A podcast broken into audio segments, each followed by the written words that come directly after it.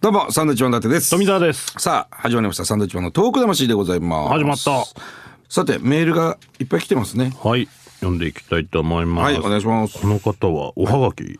ありがたい。嬉しいですおね。はがきですか。はい。嬉しい。えー、ラジオネーム、青りんご娘さん、ありがとうございますね。長崎支部長希望って書いてます。いや、もう2名 です。はい。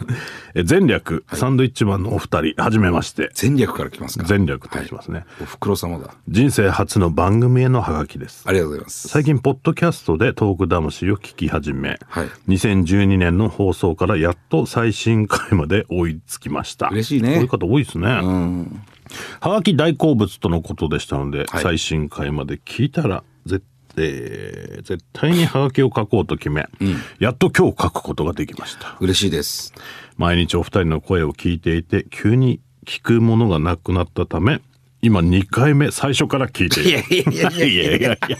ありがとうございますですけどそんなにですか。は2い。回目、2週目入ったということですね。すごいな2012年からの放送を改めて聞くと東日本大震災をはじめ、自然災害の多さに驚き、はい。すでに少し忘れかけていることを恥ずかしく思いました、私は東日本大震災の時は長崎にいて東北に一度も行ったことがなく、はいどこか遠くの出来事と感じていました、ただ今はどこで何が起こるか分かりませんので、これからは東北をはじめ被災地や被災者の方に思いを寄せて行動したいと思います、はいお忙しい時期かと思いますがくれぐれもご自愛ください、はあ追品東北魂で知った備え梅購入しましたおお、備え、備え梅。次はお山のマドレーヌ、おお。えー、タツノコのり太郎を買ってみようと思います。あら、嬉しいです、そうね。そう。そうそう。 最後ね。はあ、ありがたい。そうなんだ。長崎ですか。そうですね。まあ確かにね、遠いとこの出来事に感じると思いますけども、こういうね、ポッドキャスト、ラジオ聞いてもらって、行動をしてくれてるっていうのがね、嬉しいね。なんとも言えないですよ。ありがたい。東北のものもまた買ってくださると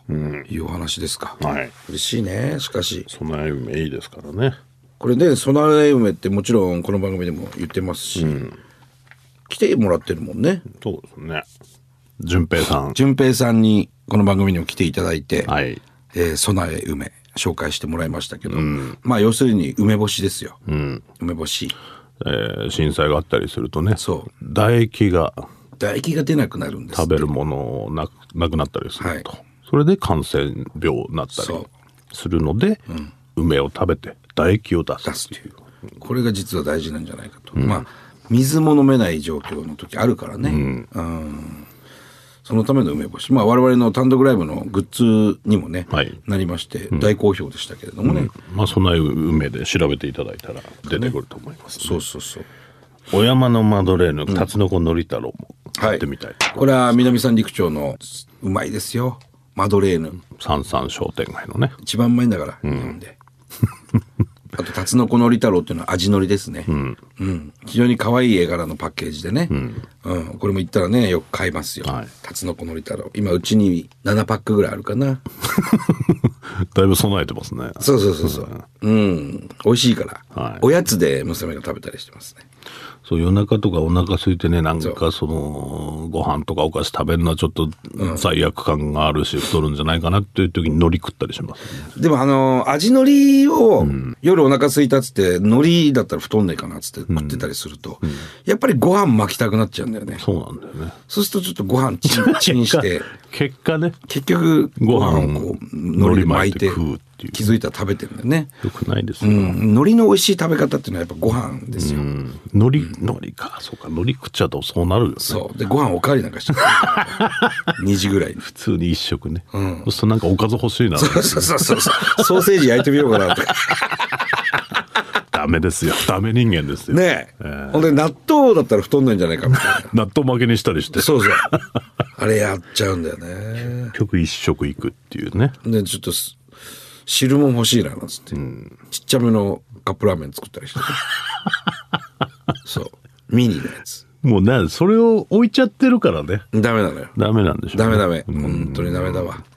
ね。気をつけましょうはい今年は、気をつけます。えー続いて群馬県在住の、えーママリンさんですどかねうもありがとうございます。えー某テレビ番組ではしばしば群馬県を旅していただきありがとうございます行ってますよ。歩いてますよちょこちょこ行ってます、群馬はね。本当ですね、うんえ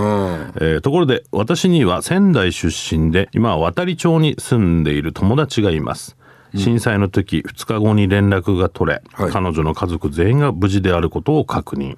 幸い家は倒壊を免れたので私は用意できる限りの水やお菓子カップ麺などを送りましたはい。高校生と中学生の食べ盛りのお子さんがいるので空腹はかなり辛いと思いました、はい奇跡的に荷物を発送した翌日に、えー友達の元に届きましたおすごいですねおお、それは早く届いたね。運送会社のドライバーさんたちには感謝の気持ちでいっぱいです、はい。届いたカップ麺をお子さんたちは美味しい美味しいと言いながら食べていたそうです、私は今も震災のあった日には友人あ友達にメールを送っています、絶対に忘れてはいけない日だからそうですね。えーおよそ2ヶ月で3月11日がやってきますけど、そうすると丸10年になるわけですね。ねあの日からね。うんこの10年間もなくなりますけど、まあ、東北に住んでる方、えー被災された方、聞いてると思うんです、たくさん。なんかどっかから送られてきた、こう、もの、これで遊びましたよとか、あれがすごく役に立ちましたとか、ああそういう、あの時いただいた服、実はまだ持ってるんですとか、そういうなんかメールももしね欲しいね。そういうの気になってる人いるだろうから。覚えてたりしたらね、この時ここにいてこれいただいたこれで遊んだんですけどそうそうそう。子供たちはその武士で遊んでましたとか。